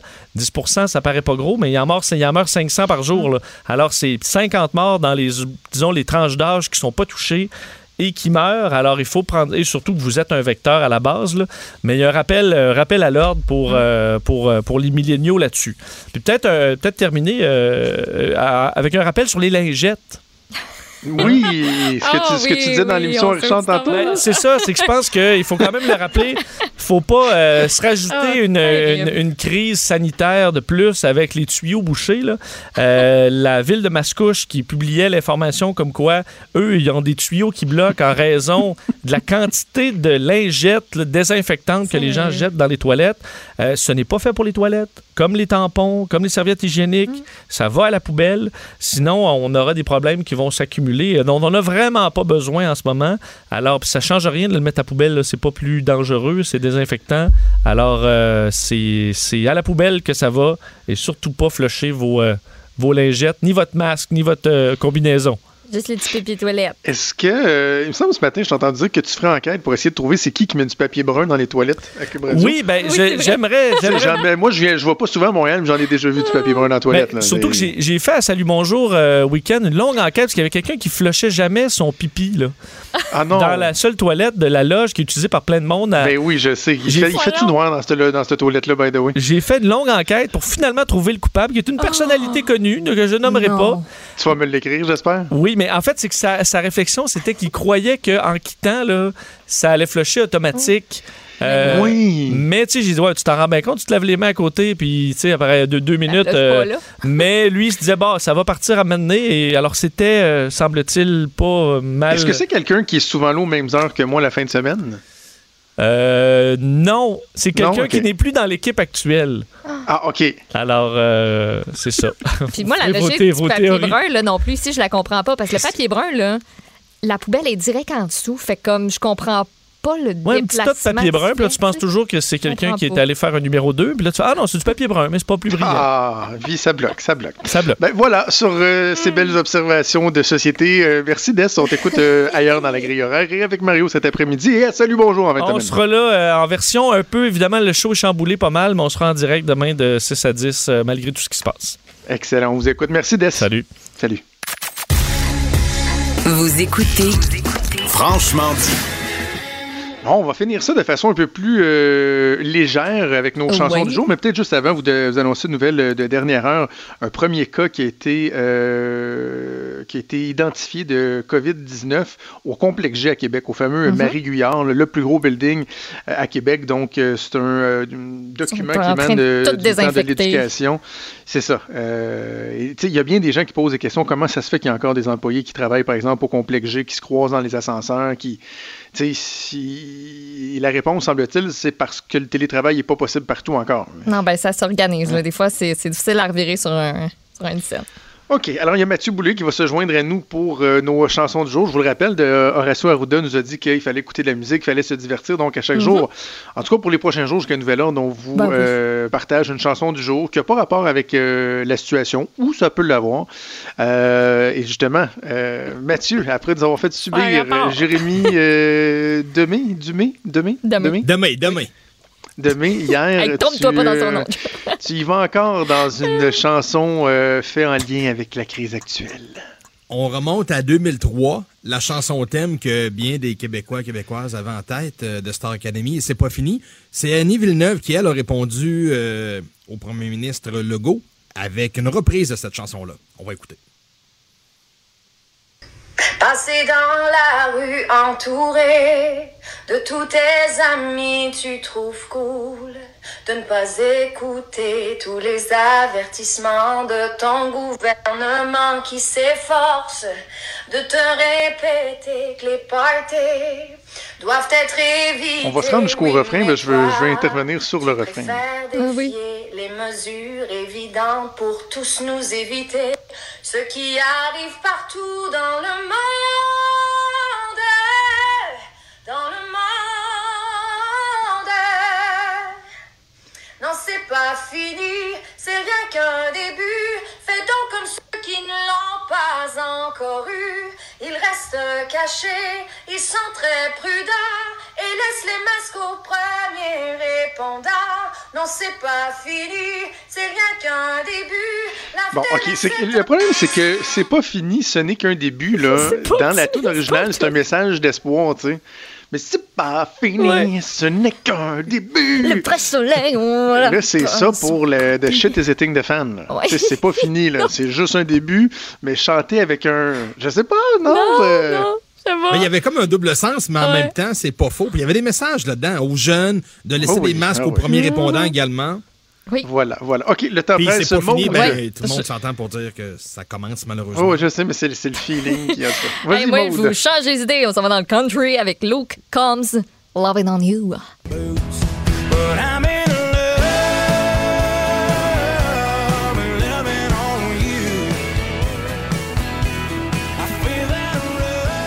Tu danses en ligne en passant à balayeuse. t'es as tout- t'es as tout entendu pareil, hein? Les quoi? Quand t'as entendu une tune de country, t'es tout entendu. Non, c'est pas. Non, je tenterai pas. Oh, on me signale qu'on n'a pas assez de temps pour le débat. C'est quoi ta tune, Jonathan? Et on va y aller avec. ben, tout, bon, il reste 30 secondes. là. On va y aller déjà. Ouais. je- ouais, hein? Vas-y, Ah, moi, ah, ah. ma chanson. Euh, J'ai décidé d'aller dans le québécois avec Fixer le temps de Dumas. C'est doux. C'est bon. Ça fait du bien. Oui. J'écoute Dumas, moi, quand j'écris des chroniques au bureau puis qu'il y a trop de bruit dans la salle euh, des nouvelles. là, je me mets du Dumas ou du Mumford Ouais. Son et, et particulièrement cette tune là Fixer le temps. Ça, ça- ça fait juste du bien. C'est beau. C'est zen. On a tous euh, un groupe ou un chanteur en particulier sur lequel on est capable de se concentrer pareil si ça joue. Moi, c'est pas, pas toutes les sortes de musique, tous les chanteurs, chanteuses. Voilà. Alors, j'écouterai fixer le temps en, écoutant, en écrivant ma chronique de cet après-midi. cet après-midi. Et c'est déjà euh, tout le temps qu'on avait. Il y a Sophie Durocher euh, qui s'en vient. On va également aller faire un tour du côté d'LCN pour une mise à jour. Un gros merci à Achille Moinet pour euh, la mise en onde, son excellent travail tout au long de la semaine. Également à Mathieu Boulet à la recherche. Je vous souhaite. Oui, mon. Frédéric Mockle, yeah, en régie. On Ah, Fred- ah, Fred, c'est vrai, Fred qui est là, ben oui, mais c'est parce que moi je les vois pas en régie. je Fred. McCall, effectivement, pour son excellent travail. Euh, C'est une gymnastique assez incroyable qu'on a cette semaine avec les invités, les points de presse en direct, etc. C'est une équipe formidable qu'on a à Cube et qui va être avec vous encore dans les prochaines heures. Et en attendant, on vous donne rendez-vous lundi matin à 10h. Bon week-end tout le monde.